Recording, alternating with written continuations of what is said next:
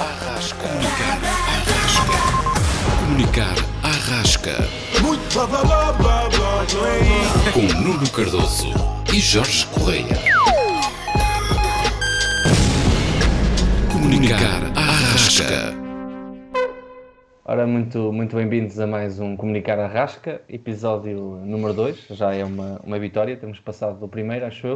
Uh, portanto, vamos, vamos iniciar aqui o, um, este, este novo, novo episódio, hoje com um, um, formato um bocadinho diferente. Temos, somos três, em vez dos, dos dois habituais. Eu sou o Nuno Cardoso, connosco temos os, o Jorge Correia, como é habitual, e temos também aqui um outro, um outro convidado, não é, Jorge?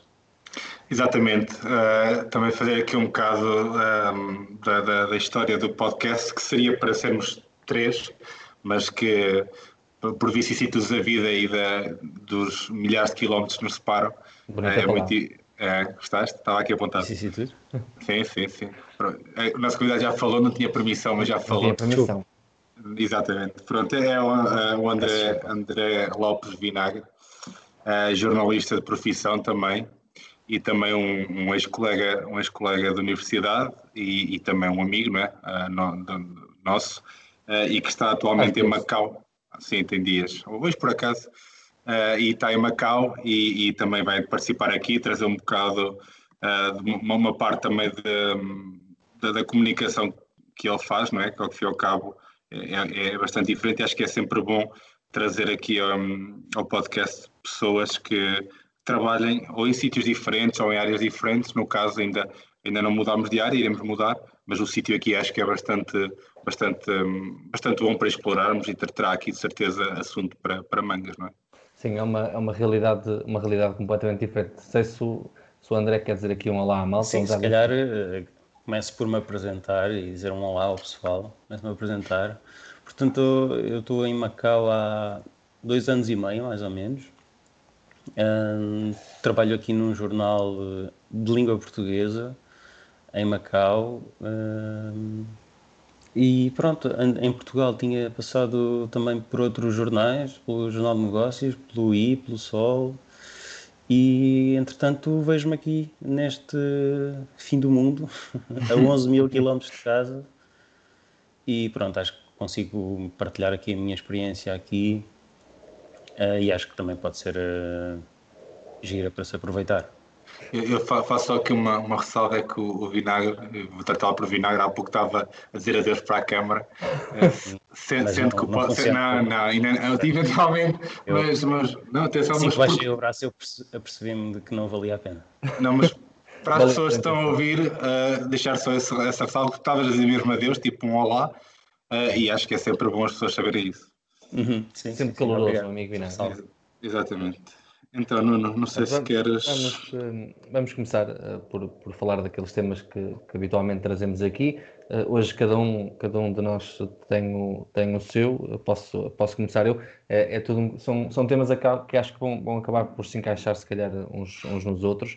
Um, eu hoje pretendia trazer aqui um, um tema à, à ribalta que tem muito a ver com a relação, e é, e é um, um, tema que, que acho que os três estamos bem por dentro dele, que é a relação quer de empresas, quer de instituições, uh, com a comunicação social, isto na ótica de, uh, eu trabalho na área há cerca de, de 10 anos, a, a, tempo inteiro, e nesses 10 anos assisti a uma, uma mudança grande da forma como as empresas e, a, e as instituições lidam com a, com a comunicação social, que eu acho que, que tem, tem sido dada cada vez menos importância aos meios eh, mais pequenos, se calhar, aos meios locais e um, quer, de, quer através de, quer pelas empresas, quer, quer pelas próprias instituições e acho que isso é um, é um tema importante de se, de se falar, até porque a comunicação social, até a mais a local, é, é muito importante. Eu dou, eu dou um exemplo da.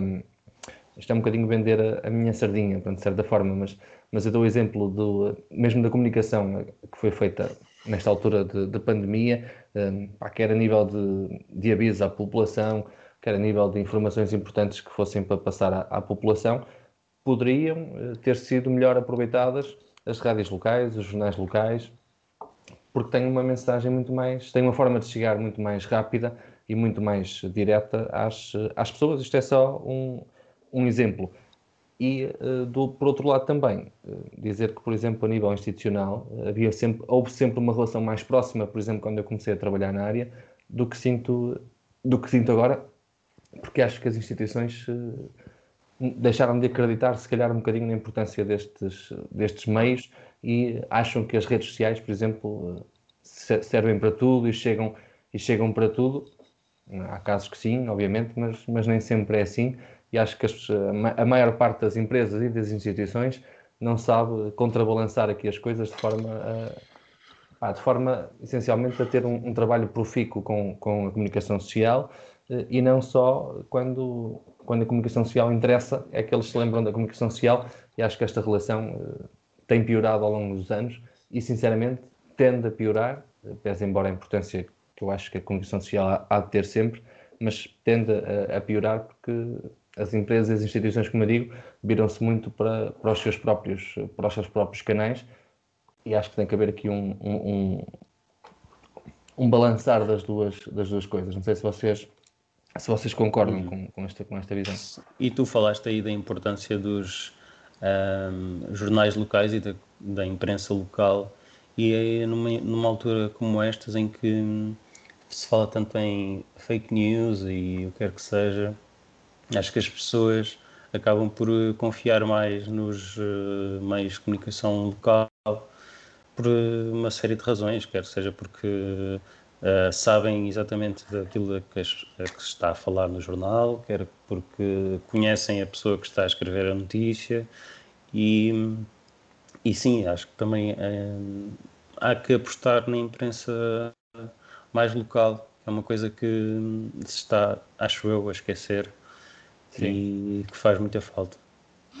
Um, sendo eu aqui a, a peça que, que difere um pouco do, do, vosso trabalho, mas apesar de já ter trabalhado enquanto jornalista, um, tenho aqui, há aqui duas, duas vertentes bastante interessantes, que é, por um lado, um, a questão da, da, da, comunicação social, para mim, faz-me, e há, e há de fazer sempre confusão ser um negócio, porque para mim é serviço público, há de ser sempre serviço público. Uh, portanto, deveria um, uh, ser sempre financiada uh, claro, obviamente dentro, dentro da, da, das regras que, que, que existissem ou, ou, ou, ou, de forma diferente, como é óbvio, um, para que não necessitasse tanto do, do privado. Uh, porque obviamente que, que, que, é tabu, mas não, não podemos deixar de fugir que o privado, um, muito do privado que investe na comunicação social, poderá eventualmente querer dividendos ou querer que, que depois esse investimento de uma forma ou outra, que consiga um, aliviar alguma pressão alguma comunicação negativa ou, ou, ou, ou tentar um pouco um, gerir ou, instruir os, os jornalistas ou, os conselhos editoriais, pronto, mas isso sendo o ponto mais, mais negativo ou mais negro de, dessa relação. Por outro lado, penso que um, deve haver uma, uma, um balanço entre as chamadas press releases, é? a, a comunicação orgânica das, das, empresas e instituições que depois os jornalistas uh, irão filtrar, uh, também com anúncios, com... mas aí vamos bater ao que, ao que eu não falámos no primeiro episódio e acho que vamos falar no centésimo, se lá chegarmos, que é a, a descredibilização e o desinvestimento na comunicação das empresas barra instituições.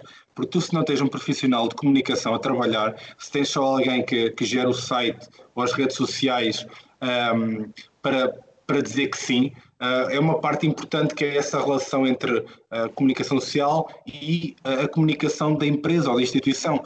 E se não houver esse, esse, uh, essa passagem de informação, uh, um contacto direto entre ambos os profissionais, um, não existe também um plano de comunicação para que, ok, vamos, vamos fazer publicidade aqui uh, porque vamos lançar um novo produto ou um novo serviço uh, e então, de outra forma, é muito mais fácil passar um, um update, uma notícia. Essa relação que o Nuno fala e bem tem vindo a deteriorar-se, na minha opinião, mesmo por isso. Por um lado, uh, a comunicação social está um pouco mais um, refém, digamos assim, de investimento privado, porque não existe esse investimento público, que também é complicado, porque como é que vamos fazer? Ou seja, isto é um bocado como, como o futebol. Se vamos dar mais dinheiro aos maiores meios de comunicação social, estamos a, a, fazer com que os pequenos também não consigam crescer, não é?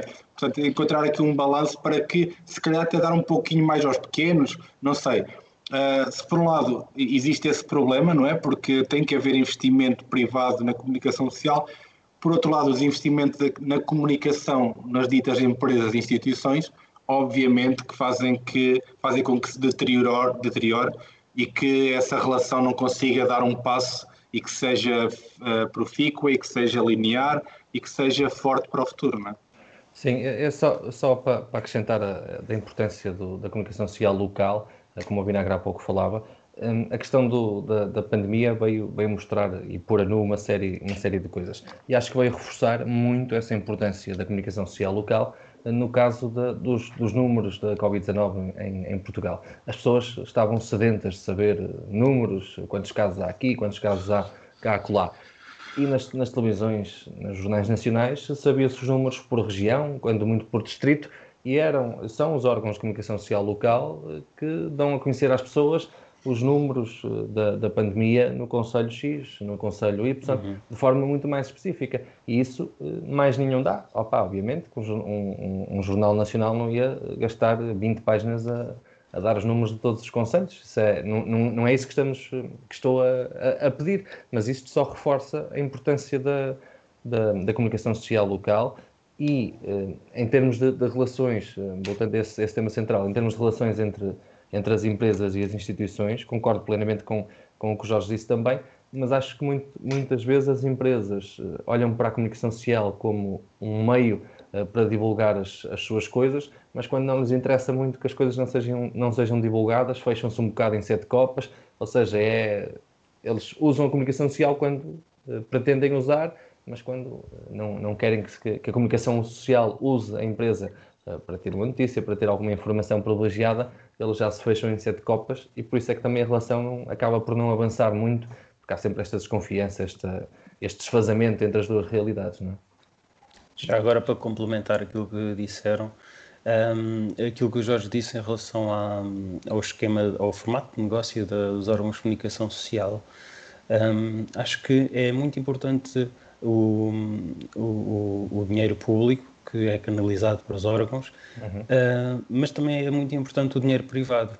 E numa altura em que a comunicação está, uh, pelo menos em Portugal, e acho que no resto do mundo também está, está a sobreviver, lá está, à rasca, e, e acho que qualquer fonte de receita é bem-vinda, mas há que, isso depois depende dos órgãos de comunicação social fazerem um, aquele a separação das coisas e perceberem o que é publicidade e o que é, e o que é uma fonte de receita e o que é informação. Isso às vezes existem aquelas coisas uh, que às vezes faz, as public reportagens, um, ehm, que é um conceito relativamente novo usado para pronto para, para financiar certos uhum. artigos. Um, ehm, é uma forma, não sei se será a melhor ou a pior, mas é uma forma usada e há que fazer o equilíbrio, até porque se o dinheiro uh, vier todo do setor público, também há uma certa desconfiança por parte das pessoas a uh, perceber porque é que vem, porque é que toda a fonte de receitas é pública, por, porquê?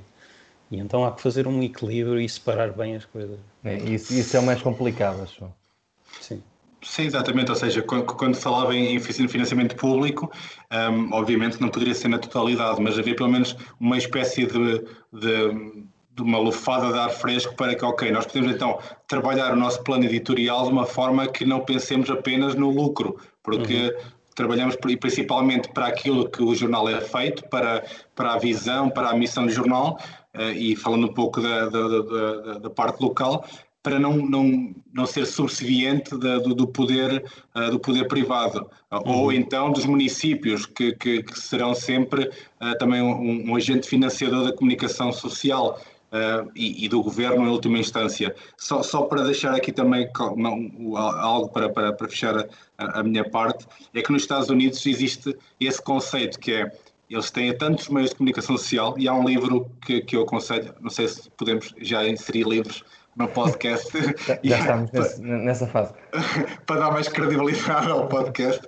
Mas há, há, um livro que é o The Media in America, a History, uh, William Sloan, não, não me lembrava do, do, do, do, autor, fui pesquisar, pronto, e ele, e ele vai buscar um pouco como é que cresceu a comunicação social na América e cresceu ao contrário, um bocado ao, ao contrário de, de, Portugal, por exemplo, que é lá os meios de comunicação social mais fidedignos são os locais e, as, e os grandes e os, e os, meios de comunicação social nacionais baseiam-se nessa informação, porque é como diz o Vinagre bem, quem conhece as histórias, as pessoas numa determinada localidade não é um, não vamos falar de Portugal, não é o jornalista que está em Lisboa, é o jornalista que está mais perto do acontecimento, não é?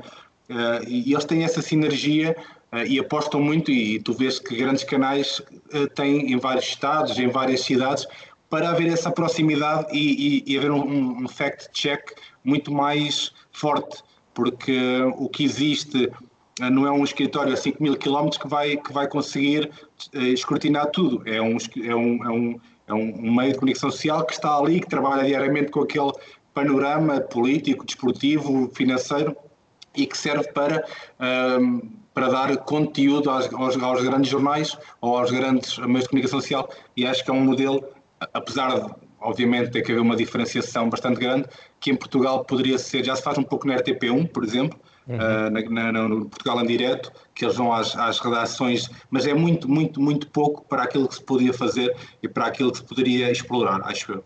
Sim, uhum. claramente, também, também concordo. Um, acho que podemos seguir em frente eh, para, para o tema número 2 deste, deste episódio número 2. O que é que achas? Sim, sim, uma capicua. O que é que, nos traíamos? Uh, uh, pronto, e aqui acho que neste caso, apesar de já ter havido uma experiência, uh, queria falar um pouco da automação do trabalho. Um, e nós estamos a focar muito na questão laboral e na questão da comunicação, depois o podcast eventualmente poderá mudar e, e, e, deverá se calhar mudar um pouco este conceito, mas acho que é bom trazer aqui à, à, à, ribalta um pouco este, este, estes temas. Mas a automação do trabalho, ou seja, acho que a comunicação em si um, deverá ser sempre feita por, pelo ser humano, não é? Um, mais ou menos à rasca, mas será, ou deverá ter sempre um filtro do ser humano, porque uh, houve uma experiência já de uma, uma máquina com inteligência artificial conseguiu reproduzir um, uh, textos jornalísticos uh, bastante, bastante bons, mas claro que falta experiência, falta o saber, falta o, dia a dia, falta a interação humana, a empatia, tudo isso. E acho que nesse caso, digo eu, uh, apesar de deve haver menos jornalistas e menos pessoas ligadas à comunicação, um, deverá ser feita sempre por humanos. Uh, ou pelo menos em último, último caso, passar por eles. Mas a questão da automação do trabalho, e eu aqui queria-vos trazer aqui um, um, alguns dados para cima da mesa. Pronto, há alguns, alguns anos no, no Japão houve um hotel que um, na sua recepção tinham dinossauros robôs para, para substituir uh, as pessoas que recebem, não é? Uh, e assim cortar custos. Um, e, e, então a inteligência artificial uh, fala-se que, que até 2030 poderá uh, uh, fazer com que 375 milhões de trabalhadores terão que mudar de funções, ou seja, estamos a falar de cerca de 14% da, da, do, do, mundo laboral a nível mundial. Um, epá, e isto às vezes faz-me pensar um pouco porque um, e acredito que as áreas mais, mais afetadas serão efetivamente aquelas que são mais rotineiras, aquelas que, que obrigam a, a, um, a um trabalho mais que dá mais físico, trabalho menos, menos intelectual, um, como fábricas, como agricultura, uh, e, e, nesse sentido também já existe, já existem estudos que apontam, e, e, em Portugal mesmo assim, até 2030, que a produção, a, produção, a questão metálica, alimentos, têxteis, reparação, madeira, transportes, uh, tudo isso serão mais afetados pela, pela, por esta automação. Uh, e essencialmente no norte, Alentejo e centro. e instala-se em Portugal mesmo e é uma fonte da, da, do estudo da nova SBE e da Confederação Empresarial de Portugal e isso demonstra que é, é, assim, obviamente que isto já se fala para aí desde os anos 1990, não é? Desde, desde que começou o boom da internet que, que, que, que os robôs vão tomar conta do, do, do mundo e do, dos trabalhos em, em particular. Mas é, também queria, gostava de saber o que é que vocês pensam em relação a isso, não só na, na, na, nas vossas, nossas áreas, mas também o, o, que está à nossa volta. Como é que é possível uh, reconverter quase 400 milhões de pessoas para áreas em que, não é? Em que, em que em, o que é que vão fazer, o que é que, como é que vai ser o dia a dia dessas pessoas. Uh, Fascina-me um bocado, mas por outro lado também traz-me aqui alguns, alguns receios e não sei da vossa parte. Sim, eu penso, penso, da minha parte, penso que isso é um caminho que, uh, que inevitavelmente vamos ter de seguir, uh, a automação do trabalho. Agora, qual trabalho é que será alvo da automação? Penso que se calhar numa primeira fase, como tu disseste, um, será, serão aqueles trabalhos mais ligados à indústria, mais ligados à agricultura, se calhar hoje em dia já se vê muito desse trabalho, muito desse trabalho já será através da inteligência, inteligência artificial. Um, na nossa área, eventualmente chegará um dia, chegará um dia em que o nosso trabalho vai ser feito por uh, robôs, quem sabe, um, e nós teremos de, de, de, de encarar outras opções e, e, ter em conta outras opções de trabalho. Quando eu digo nós, se calhar os nossos filhos ou os nossos netos, porque não creio que no nosso tempo de vida esse dia chegará, acho eu. Mas com certeza que o mercado de trabalho se vai alterar de uma forma a que essas pessoas que saíram dos trabalhos ligados à indústria ou, ou, ou mesmo o nosso trabalho uh, terão trabalho noutras áreas, acho eu, e acho que tem de se trabalhar nesse sentido já, a partir de agora. É, eu, eu, concordo, é, é, de certa forma, acho que, que é o, o, futuro e é um caminho que, que, está, que é imparável já neste momento. Relativamente à nossa área, acho que ainda vai demorar um, um, pouquinho mais e que precisa sempre do, do ser humano, ou, ou, pelo menos para já, da forma como, como, como estamos habituados às coisas, vai sempre precisar uh, de um ser humano, como o Jorge disse, pelo menos para, para supervisionar as coisas uh, numa, numa fase inicial, para não saírem as neiras cá para fora. No entanto, é, é, algo que nós já fomos assistindo, por exemplo, nas, nas vendas automáticas de, de bilhetes, nas, nas próprias portagens, já fomos assistindo a, máquinas a substituir eh, pessoas nos, nos bancos. Assim, há um, há um, um, um grande número de, de, exemplos, obviamente mais pequenos, uh, mas que já fomos assistindo e acho que o ser humano tem, esta, tem este, este perfil de se reinventar. Uh, consoante as, as necessidades, acredito que novos, novos empregos vão surgindo e que, não, que isto vai, vai é, capaz, é possível que que esta, esta automação do trabalho, obviamente, vai fazer aumentar o, o desemprego uh, em determinados períodos, mas depois que as pessoas se vão saber reinventar e, e procurar novas atividades uh, que possam fazê-las uh, manualmente, sem, sem precisar de grandes, um, de grandes robôs ou de grandes, ou de grandes máquinas. E acho que a capacidade do ser humano de se reinventar é, é também fascinante nesse aspecto de, de perceber que, que pá, este caminho não dá, está a ficar, está a ficar tomado de assalto pelos robôs, vamos nós uh, noutro caminho as coisas, e as coisas resolvem-se. Mas claramente uh, é uma coisa que me traz aqui um misto de sentimentos. Por um lado, fascina-me uh, pela, pela beleza incrível de, de, desse, dessas, dessas novidades, desse, desse desenvolvimento, mas por um lado, obviamente, também me, também me assusta perceber como é, em, que é que, em que é que vamos ficar, até, até onde é que vai este caminho, não é? Sim, assim, existe a teoria que no, no, extremo a utopia seria, ok, os robôs trabalham, mas também descontam, arranjar aqui uma forma de... Uh, não, é verdade. Ou seja, o trabalho deles ser um, mais, mais tributado do que um trabalho uh, humano, porque ao fim e ao cabo eles não recebem salário, portanto a empresa poderá pagar um pouco mais de impostos Pronto, mas aí estamos a falar de um super governo que consiga, por um lado, fazer essa, essa diferenciação, o, obviamente uh, não será o caso de Portugal, se calhar eventualmente na China, em Macau, onde está o vinagre, uh, poderão ser pioneiros, uh, mas por outro lado também acho que estas geração, gerações ehm, que vêm aí, que estão a aparecer, lidam muito mal com a frustração e lidam muito mal um, ehm, um, se calhar esta é a nossa primeira controvérsia, não? mas lidam muito mal com, com, com isso de não, não, não, se calhar não existir trabalho, não é? Não existir algo que eles gostem de fazer, porque, ok, uh, vou falar o exemplo da caixa de supermercado, cada vez há menos caixas e quase todos os, os supermercados estão a optar por caixas automáticas em que tu fazes o teu pagamento, não precisas ter alguém lá. Uh, ok, saem 10 pessoas, criam-se 10 caixas, uh, para programar e para manutenção se calhar precisas de duas, três pessoas.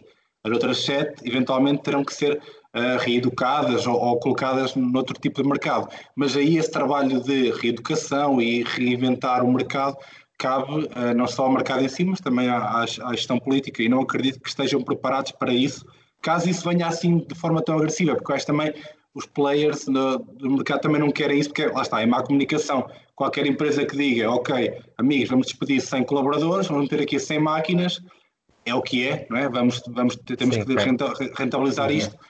E isso para a comunicação social sai uma notícia e as pessoas de fora, o público em geral, obviamente ninguém gosta de perder o emprego e, e, e é uma comunicação extremamente negativa. Portanto, eu acho que é mais por isso que está, estamos a avançar uh, paulatinamente e devagarinho, uh, mas é, acho que é interessante, uh, não, faço previsões, mas é interessante acompanhar e vermos que em 2030, daqui a nove anos, nove anos, creio, como é que estará o mercado de trabalho, como é, que, como é que são feitas as coisas e mesmo a nível do, académico, como é que vai ser essa reinvenção dos futuros profissionais. E, Sim, mas isso eu... também deve. Desculpa, desculpa. Sim, força, força. Tens prioridade. Ia só dizer que. ia só dizer que hum, essa reinvenção do mercado de trabalho também é parte do mercado laboral, parte do. tem de partir também do, das entidades do governo e também tem de partir de cada pessoa, de cada cidadão, porque a pessoa tem de perceber para que caminho é que se caminha no mercado laboral e fazer a sua formação de acordo com isso. Quer se lide melhor ou pior com a frustração, este é um caminho que possivelmente não vamos poder não vamos poder uh, rejeitar. Portanto, uh, vamos ter de apostar na nossa formação nessas áreas específicas. Deixem-me só fazer uma pergunta assim, uh, um pouco. Apareceu-me aqui. Se fosse atualmente como estão as coisas, vocês voltariam a envergar para o mundo da comunicação? A nível de formação e, e neste caso, de formação, claro. Pela comunicação, sim. Pelo jornalismo, não sei. Ok. É, eu, eu eu diria que não. Eu diria que não. Mas uh, não sei, não sei. Sim, eu sei. É, é, não, é descredibilizar qualquer tipo de trabalho do que é que foi feito ou o que é que vocês vão fazer. É mesmo perceber, e como estamos a falar disto, acho que vai um, pouco ao encontro, que é voltamos já à, universidade, tem aqui os vossos cursos, vocês eventualmente têm média para, para outros cursos, vou para a comunicação, neste caso comunicação social, quer ser jornalista, quer trabalhar em comunicação e marketing, ou eventualmente se calhar quer fazer outra coisa se tivesse um, um, um, uma espécie de visão do futuro, acho que era interessante perceber. E tu? Não vai mudar nada, não é? Eh, eu não, eu, eventualmente não, não, eventualmente não, porque pá, lá está, aí falámos na, na, no primeiro episódio sobre isso, tinha uma visão muito mais lírica, se calhar, e muito mais. Éramos uh, apaixonados por isso. É, era, era verdade, era, tinha uma, uma ideia bastante errada Uh, culpa minha, culpa de quem vendeu a ideia, salvo seja, mas que, que, se calhar escolheria outro trabalho, mas que agora, e eventualmente no futuro, também já falamos sobre isto, uh, poderá haver mudanças laborais e mudanças profissionais, mas que agora sinto-me sinto bem, sinto-me realizado, mas que se me dissessem, olha, tens 18 anos, comunicação vai ser isto em 2021, o uh, que é que queres fazer? E eu acho que 90% de hipótese de não escolher comunicação. Eu ainda tenho aqui uma, uma esperançazinha de, de, conseguir mudar o mundo através disto. Sim, bem, é bem. O, o, mundo é, é, dos sonhadores. Por isso é que eu digo que sim. Ok. Se calhar íamos então para, para, o, te, para o tema grande, digamos assim. Para o tema isso é muita, mais. Isso é muita responsabilidade. Isso é, isso é amigo, isso é muito peso. Amigo, é estava, na, peso. estava, estava na, política na política e privacidade do podcast, diz lá isso. Uh, pronto, eu, eu, eu, decidi trazer aqui para o nosso podcast, para o vosso podcast, um, o, a minha experiência muito particular aqui na Ásia. Que okay. é, e, e, das dificuldades que eu enfrento e os portugueses enfrentam aqui em termos de comunicação na Ásia. Porque, uh, desde logo, na, na Ásia, eu, uh, concentrando-me em Macau, que é onde eu estou sediado, um, que é um, é um local muito particular, muito sui generis, que, que por causa dos. devido aos portugueses terem passado cá no século XVI, deixaram cá uma marca que ainda hoje se sente, que é a língua portuguesa ainda, ainda é uma língua oficial aqui em Macau. Um, e, por exemplo, o nome das ruas está todo em português, uh, as informações oficiais do governo estão todas em português, um, apesar de uma mínima parte da população falar português. E por isso mesmo é que há uma grande dificuldade de comunicação um, quer seja na, nas ruas na comunicar, a comunicar com as pessoas, com os cidadãos chineses. É muito complicado. Eu lembro-me quando cheguei, uh, fazia muita confusão, porque há muitos chineses aqui de Macau que não falam inglês sequer, e então a comunicação tornava-se uh, catastrófica. Um, nós tentávamos uh, comunicar através do uh, Google Tradutor, aquelas coisas básicas, mas mesmo assim era muito difícil. Ainda hoje é, ainda hoje é muito difícil, mas isso também penso que uh, parte um bocadinho das pessoas, uh, dos chineses em si, muitas vezes não estão com grande paciência para nos, para nos compreender, então despacham-nos assim facilmente nas lojas, na, nos serviços.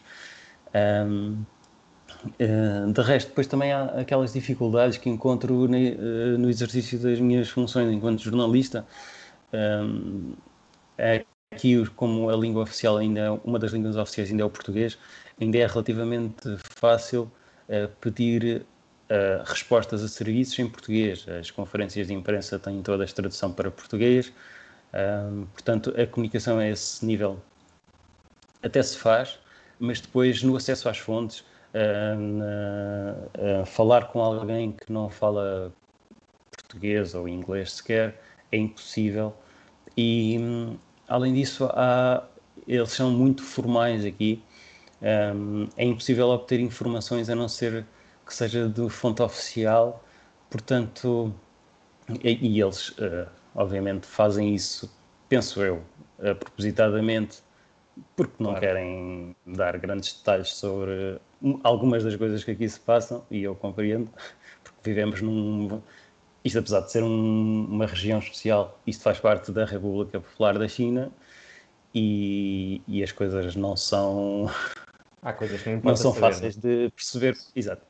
Um, e então é, é, é, muito difícil essa comunicação, quer no dia a dia, quer no, no jornalismo aqui.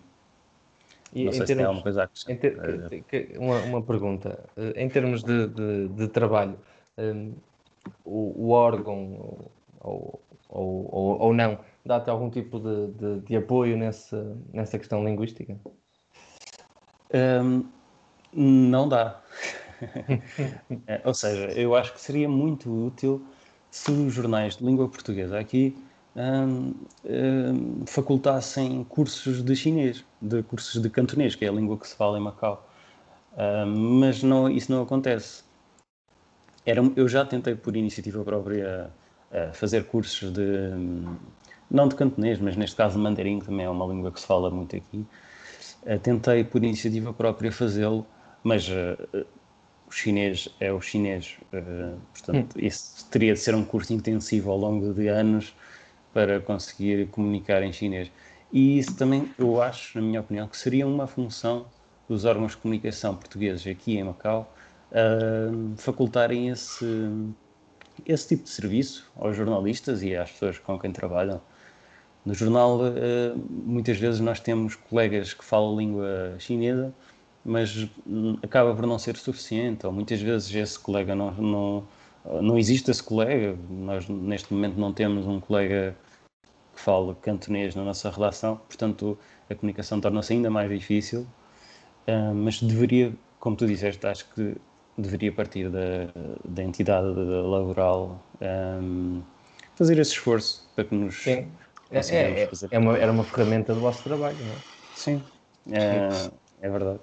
Sentes-te sentes limitado na, na, na, na, plenitude das tuas funções enquanto jornalista, ou seja, um, percebes que poderias fazer um trabalho melhor uh, se, se, tivesse esse tipo de apoio ou se existisse esse mecanismo um, no dia a dia?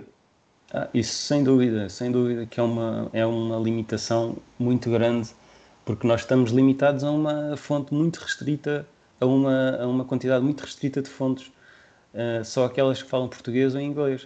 Uh, as que falam chinês, que é 99% da população de Macau, nós não conseguimos comunicar com elas. Portanto, há muitas notícias que nos passam ao lado por causa disso. Um, quer também fazer reportagens na rua, é muito difícil falar com aquelas pessoas que realmente têm histórias para contar. São as pessoas mais velhas, as pessoas que não falam inglês. Não é possível comunicar com elas só através de um tradutor e o tradutor muitas vezes não está não está disponível e mesmo que esteja disponível há muito da mensagem que não passa para nós. Uh, são dificuldades que, que encontramos aqui, sim. Essa, essa é a principal diferença que vês de, de, desta, desta profissão de cá para aí? Não, uh, sim, esta é a principal diferença, mas uh, uma grande diferença também é o facto de aqui os órgãos de comunicação social, uh, agora que a pandemia isso mudou bastante, mas até aqui um, viviam, tinham uma saúde financeira invejável. Isso vem. De, que mudança, uh, que diferença. Exato. Uh, isso vem, uh, se calhar, do, do, facto de desta ser uma região muito rica por causa do jogo. Um, e as receitas dos jornais aqui vêm muito por parte de apoios e subsídios do governo, como falámos há pouco, dos apoios do governo, um, apoios do governo aos órgãos de comunicação social. Como o português ainda é uma língua oficial, uh, o governo vê-se obrigado a dar um subsídio anual que é bastante, até agora era bastante chorudo, não sei como vai ser a, partir de agora, aos órgãos de comunicação social. Portanto, uh, nós não, com isto, isso faz com que nós não estivéssemos dependentes do, da velocidade do clique, da, da publicidade, de, nós não estamos dependentes de audiências nem de vendas de jornais, nada disso. Nós estamos dependentes de um subsídio do governo para o bem e para o mal, que é verdade, e da, da, das publicidades das concessionárias dos casinos aqui em Macau, o que faz com que também seja mais fácil, por um lado, mais fácil para mim exercer as minhas funções, porque posso realmente fazer trabalhos que gosto e que acho interessantes, sem estar a, a pensar no, nas audiências e nos cliques e na rapidez. Uh, faço trabalhos, uh, fazemos trabalhos uh, que realmente achamos interessantes, pelo menos na minha opinião. Sim, não há, não há tanta pressão por, pelo resultado, não é? Não há, não há. Não há. há uma achas... outra pressão, mas não é pelo resultado. achas, que, achas que é possível fazer, eventualmente, regressaragem para Portugal, não é? Uh, Sim. Mas achas que é possível Assim, nós temos, temos, se calhar na minha ótica, temos dois exemplos que fazem isso, que é a revista Visão e a revista Sábado, uh, que apesar de tudo são semanais e têm mais tempo para, para escrever. Um, eu acho que o ponto final onde tu trabalhas também é semanal, se não me engano. Não, é diário, é diário. É diário, ok. É Pronto, diário. E, e, mesmo assim, apesar de diário, é bem, é bem mais difícil. Mas uhum. hum, achas que esse modelo, vamos chamar modelo de jornalismo, uh, em Portugal é possível? Ou achas que hum, ao voltares e se continuares no jornalismo um, uh, eh, será, será um grande choque e terás que te reinventar e se calhar dar uns passos atrás uhum. enquanto jornalista já com, com tarimba e com qualidade, ou seja, porque tens que acompanhar este clickbait, este, este uhum. follow the news e, e estar sempre em cima do acontecimento, uh, ou então achas que, ok, não, não consigo rever-me nesse tipo de jornalismo, ou trabalho como tenho trabalhado até aqui, que é da forma que tu gostas, ou uh, terei que me reinventar uh, profissionalmente? Eu, eu acho que irei voltar a Portugal, uh, não sei, daqui a dois, três, quatro anos, não sei. Mas não quando estou a pensar em quando voltar a Portugal, não estou a pensar em, em voltar para a área da, do jornalismo. Mas isso sou eu agora, mas nunca se sabe. Mas se tiver de o fazer, acho que vou ter de me reinventar e lidar com o clickbait Uh, aliás, porque eu já trabalhei em Portugal e no, em Portugal fazia isso e, e acho que temos de ser um, elásticos o suficiente para perceber que as coisas são muito diferentes em Portugal e as fontes de receita são aquelas e é aquilo que é preciso fazer para o jornal sobreviver. Eu percebo isso. Um, por isso, acho que quando voltar para Portugal e se trabalhar num órgão de comunicação, um, acho que ter-me-ei de reinventar, como acho que não há muitos órgãos em Portugal que consigam escapar a essa realidade. É a visão, é os semanários talvez escapem, mas uh, isto falando no papel, no, no, site, quando se trata do site, não há nenhum que escape. Sim, eu falo, eu falo disto e não sei se tens conhecimento que uh, foi lançado agora online o jornal Mensagem de Lisboa, que, que é do, do, pronto, da, de uma ex-diretora um, e ex-diretor, não quero dar aqui a dizer barbaridades, mas do ex-jornalista do Diário de Notícias. E, e, e, eles vão muito ao encontro do, do, do, que estamos a falar, que é um portal online com notícias, neste caso dedicado a Lisboa, não é? Um, um, pouco, um pouco à imagem do Observador, mas sem ser nacional, uh, e, e reinventaram-se nesse ponto que é algo mais tranquilo, pacífico, uh, elaborado, estruturado, uh, sem a rapidez que, que, que, atualmente obriga e está a conquistar as pessoas por isso mesmo. Uhum. Por ser diferente, por ser bem trabalhado, por ser local também, ou seja, também consegue conquistar o público por isso. Um, e, e, ou seja, eu, eu perguntei-te isso no sentido de, ok, acho que já tens um certo tipo de, de, de experiência uh, para não voltar a fazer aquilo que fazias antes de ir para Macau, não é? Que, uhum. que, ou para não fazer aquilo que fazias quando foste estagiário. Uh, e, Mas se tiver de o fazer, se tiver de o fazer, farei com todo o gosto. Claro que sim, não, é isso, mas, mas, mas vai ser complicado conseguir é, é muito difícil adaptar-me a essa hoje, realidade do, hoje, do, do, imediatismo. Hoje em dia é, acho que é muito difícil uh, não sermos assim. Pelo menos, uh, não digo que, que, um, que, um, que um jornal ou, ou uma revista o seja a 100%, mas tem que ter ali uma cota à parte, como, como, como o Vinagre disse, é, é trabalhar para para, uhum. para o sustento do jornal, é quase uma obrigação, uh, para, de forma a que o jornal continue a, a sair Sim. e a publicar, a publicar coisas. É o importante, e acho que isso é o mais, o mais desafiante, se calhar, hoje em dia, é encontrar aqui um equilíbrio entre aquilo que realmente interessa e uhum. aquilo uhum. que muitas vezes visa, visa essencialmente o, o lucro e o rendimento do jornal. Uhum. É Se calhar, é para, para, para terminar o assunto, eu fazia-te uma pergunta muito rápida que era duas, três coisas, as duas, três melhores coisas que Macau tem, profissional e pessoal, tu é que sabes, e duas ou três coisas uh, que sejam negativas ao ponto de uh, não conseguires aguentar ou, ou, ser algo bastante um sacrilégio quase para ti aguentar o, o que for, uhum. o que for. Eu, eu, juntava, eu juntava aí mais três, que, que, quais são as três coisas que mais sentes falta de Portugal? Oh, isso, exatamente, okay. bem visto. Por isso são nove Essa coisas. Aí, então, são nove. E são muitas coisas a, a ter em conta. Ai, não, não recebeste, não recebeste um memorando? Não recebi um memo. Aponta, aponta. Ok, ok. um, as três coisas que mais uh, acho interessante aqui em Macau e que mais me atraem para estar aqui em Macau, uma delas é, não vou mentir, é, é a saúde financeira que se vive aqui uh, em Macau. Uh, é um, tem uma qualidade de vida que nunca na vida poderia imaginar em ter em Portugal. É, é, é, muito diferente daquilo que se vive. A, a, a, segunda coisa, estava aqui a pensar, uh, se calhar. É só uma, né? não.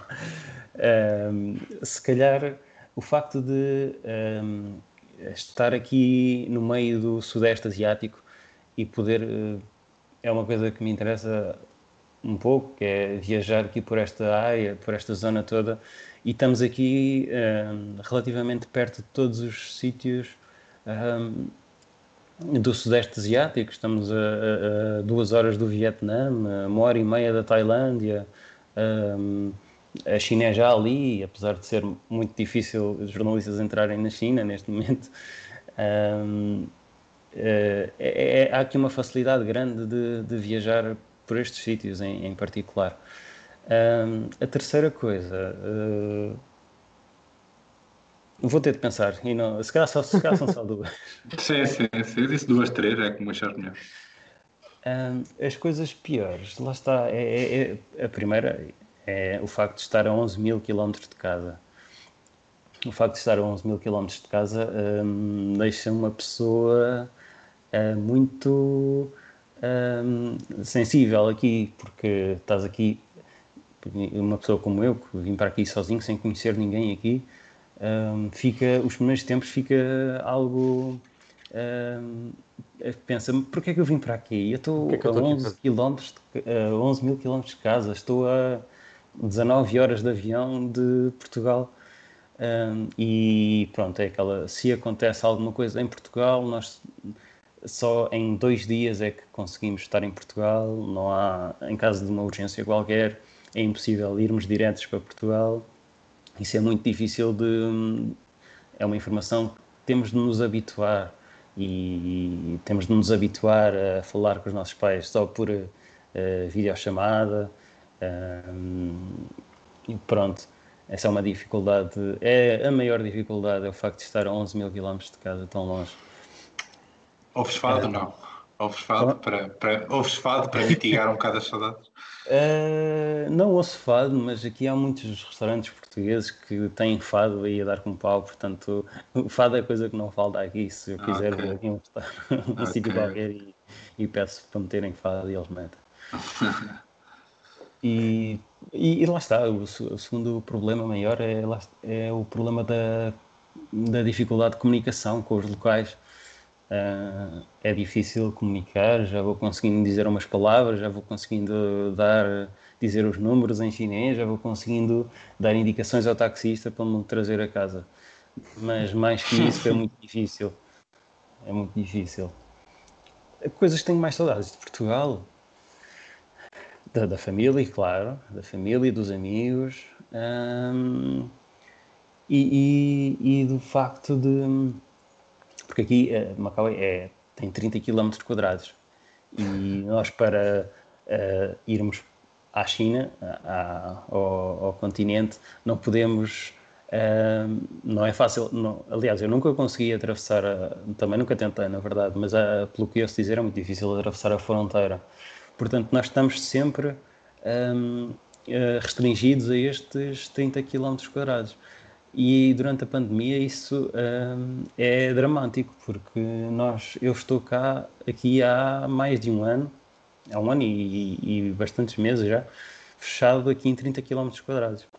Não temos aquela amplitude de, de pegar no carro e fazer uma hora de carro e, e estar noutro sítio totalmente diferente. Aqui não, estamos sempre no mesmo sítio. Portanto, é essa falta de, de é um horizontes uh, que me faz falta também aí em Portugal. Ok, Muito acho que da minha parte, se calhar passávamos então às curiosidades e decidimos que, eh, para não, para não alongar muito mais o programa, o, o Vinagre traria aqui algumas curiosidades Uh, e, e, eu e o Nuno iríamos comentar essas, essas curiosidades uh, para, para, terminar. As curiosidades que eu trago não, não são assim nada de especial, mas são, não, não são muito curiosas. Não, não, é, são, não é, não. Quer dizer, são curiosas que ver. Nem são curiosidades, se calhar, são coisas que encontraste. Exato, uh, tem todas, se calhar vou-me repetir, mas uh, se calhar o, o, meu contributo aqui uh, pode servir também para um, esclarecer as pessoas sobre a realidade de Macau. Portanto, eu acho que as curiosidades que eu deveria trazer uh, são todas relacionadas com este mini território. Um, a primeira curiosidade, que não é nada especial, mas é que Macau tem 600 mil eh, habitantes, cerca de 600, 700, quase mil habitantes, e só uh, cerca de 8, 9 mil é que são portugueses. A comunidade em, portuguesa em Macau é de 1,5%, mais ou menos. Outra curiosidade engraçada é que aqui as pessoas. Uh, há uma comunidade que se chama os macaenses, que não, é, não são os mesmos que os chineses de Macau. Os macaenses, que é uma comunidade em vias de extinção, que eles também são para aí 1% da população, são os uh, chineses com ascendência uh, portuguesa. Ou seja, há uma comunidade muito grande, não é muito grande, é pequena, mas é muito forte uh, aqui em Macau. Eles têm presença em quase todos os lados e, e, e sítios de poder. uh, e são pessoas que têm antecedentes portugueses, são chineses, falam cantonês uh, e português perfeitamente, mas esses aí é que são chamados macaenses. Os outros, 99% da população de Macau, não por tradição não chamamos de maquenses, chamamos de chineses de Macau. a, a, presença portuguesa aí, aí em Macau uh, tende, tende, se calhar, um bocadinho a acabar, não é? É porque um, aqui o, quando a, a administração de Macau passou da administração portuguesa para a administração chinesa, em 99, foi assinado um trato, uh, um tratado uh, entre Portugal e a China, em que uh, Macau, até 2049, passaria a ser uma, uma região mais ou menos autónoma, pertencente ao país China, pertence à China, mas é, mais, é autónoma em, em certos aspectos. Mas em 2049 isso tudo vai mudar, porque em 2049 Macau vai passar a ser só mais uma cidade da China e um, não se sabe bem como é que isso vai acontecer, ou se vai acontecer em 2049, uma vez que uh, os passos dados pelo, pelo regime de Pequim têm estado a, aqui mais ou menos a soberbar principalmente Hong Kong, e não o Hong Kong, que é uma região igual a Macau, mas de língua inglesa e, e antiga colónia uh, inglesa. Portanto, não sabemos bem o que é que vai acontecer em 2049. Uh, portanto, eu acho que a comunidade portuguesa tem, uh, tem vindo a, a, decrescer, é a minha opinião, acho eu. Não tenho dados que me, uh, que me sustentem esta afirmação, mas acho eu. E acho que no futuro a comunidade portuguesa vai, vai diminuir também. Até porque as pessoas não estão, não estão bem a não sabem bem o que esperar de 2049. Ainda falta muito tempo, mas as pessoas já estão a pensar um bocado nisso. Claro. Sim, no, no meu caso acho que é, é, é eventualmente eram era os próximos passos, não é? Uh, e, e, perceber o que é que essa comunidade vai fazer um, e como é que Macau se vai reconfigurar, quer dizer, se se reconfigurar. Uh, e a questão de Hong Kong também é bastante complexa. Uh, acho que temos aí ainda um, uns, uns, uns anos valentes para com controvérsias e problemas, uhum. mas que, hum, que, será, será mais uma comunidade portuguesa que eventualmente terá que, se não, se não estiver já enraizada na, na cultura, casada com alguém local ou com filhos uh, já, uhum. já, já aí, uh, será muito difícil e, e, é, uma, e é, é um bocado triste porque são centenas de anos de história que, que eventualmente poderão desaparecer porque poderá tudo ser renomeado e, e, desaparecer um bocado essa história. Uh, o, que e... dizem, uh, o que dizem as entidades oficiais, as entidades do governo aqui de Macau, é que a presença portuguesa em Macau nunca vai desaparecer, nem depois de 2049. Vai haver sempre nomes das ruas em português, tudo em português, e vão querer fazer questão de que se mantenham aqui os portugueses mas com o avançar do tempo, não sei se, se essa visão que agora impera aqui nos governantes se vai manter. Acredito que sim, acredito que, uh, pelo menos num futuro próximo, e uh, mesmo depois de 2049, uh, a China faça questão de manter aqui uma pequena presença portuguesa em Macau. Posso só pedir para dizer o nome da moeda de Macau? É pataca. É pataca, era isso pataca, que eu dizer. É pataca. É verdade. É, dizem uma palavra que, que, saibas em cantonês. Eh, muito obrigado, que é Gozai. Ok, não, tá sim, sim, sim. É. Isso vale, isso vale, quantas, vale quantas patacas, isso não, não... Nunca me valeu nenhuma, portanto não. estou à espera que me caia alguma coisa por saber dizer isto. Não sei se vais ter sorte. Já agora, quanto é que uma, uma pataca representa em euros? Tens essa noção? É uma, ou seja, 10 patacas são mais ou menos, é mais ou menos um euro. Ok. Ok. É. okay. Vir cheio de patacas para Portugal. Vou abanar a árvore das patacas aqui. Eu, eu lembrei-me por causa da árvore das patacas de Donald, de Donaldinho, por isso é que eu quis fechar para ti. Porquê é que achas que eu vim para Macau? Foi só por... Pronto, olha, da minha parte, um, uh, pronto, acho que não sei, não, não sei se queres, se quer como começaste a fechar também o episódio. Sim, sim, é, é, internacionalizamos o podcast ao, ao, segundo episódio, acho que é, é muito bom. Uh, esperamos voltar a Macau mais vezes, né? vai ser um, um membro, um membro quase permanente deste, deste podcast, nosso amigo Vinagre. Se ele, se ele assim o entender, é capaz de Da deixar comissão. lá para nós a partir de hoje. né? Da comissão honorária, né? Mas também só são 4, 5 pessoas que ouvem isto, portanto, um podcast com 4, 5 pessoas já foi a 11 mil quilómetros. Pá, se não Verdade. ganhamos algum, algum prémio neste ano. não- Eu fiz o esforço de acordar às 7 da manhã aqui Pois. para estar presente aqui nesta reunião. Essa é Portanto, outra. Essa vou, é vou querer manter-me. E nós fazemos fiel. esforço de nos deitar à uma da manhã. Né? É verdade. Essa é É outra. Sim, E, e- e ganhamos um ouvinte em Macau, pelo menos. eu. Sim. Sim. Mais, mais. Vou fazer questão de que isto chegue a mais gente. Boa, obrigado. Era mesmo por causa disso, só queríamos essa publicidade. Lá está. Quem, Volta. quem sabe um dia não fazemos um em cantonês. Ah, sim. Daqui Oh, a 20 anos. Ou, ou ir- ou irmos a Macau gravar o episódio, também não Ah, seria. pode ser. Acho pode ser. que da minha parte estou aqui convidados e, e fazíamos aqui o, o podcast Episódio. a partir daqui. Episódio 100. Sim, por exemplo. Bela- Bela maneira de festejar, acho que sim. Ou no Dubai, não é? Porque fica mais a meio, mas pronto. Fica bem. é. Ah, não, e da, da minha parte, e acho que o Nuno também agradecer a tua disponibilidade, que ah, exatamente. acho que se, se, se essas condições não fossem ah, tão adversas, serias membro ahm, permanente. Eu e o Nuno vamos tentar continuar a fazer crescer o podcast, a, a trabalhar nele, e, e, obviamente contamos com a tua presença e com a tua ajuda e com, e com o teu feedback, que também é bastante importante para nós. Eu é que agradeço. Eu é que agradeço o convite de participar aqui nesta alegre eh, reunião. Ah, Esta baderna, não é? Esta baderna, exatamente. Nós, Obrigado. nós agradecemos exatamente e, e- e fica aqui então mais um, mais um episódio deste, deste podcast. Nós eh, voltamos eh, em breve e também em breve voltamos os três eh, para mais uma edição especial deste podcast. Ok, obrigado a todos por ouvir. Um abraço. Abraço.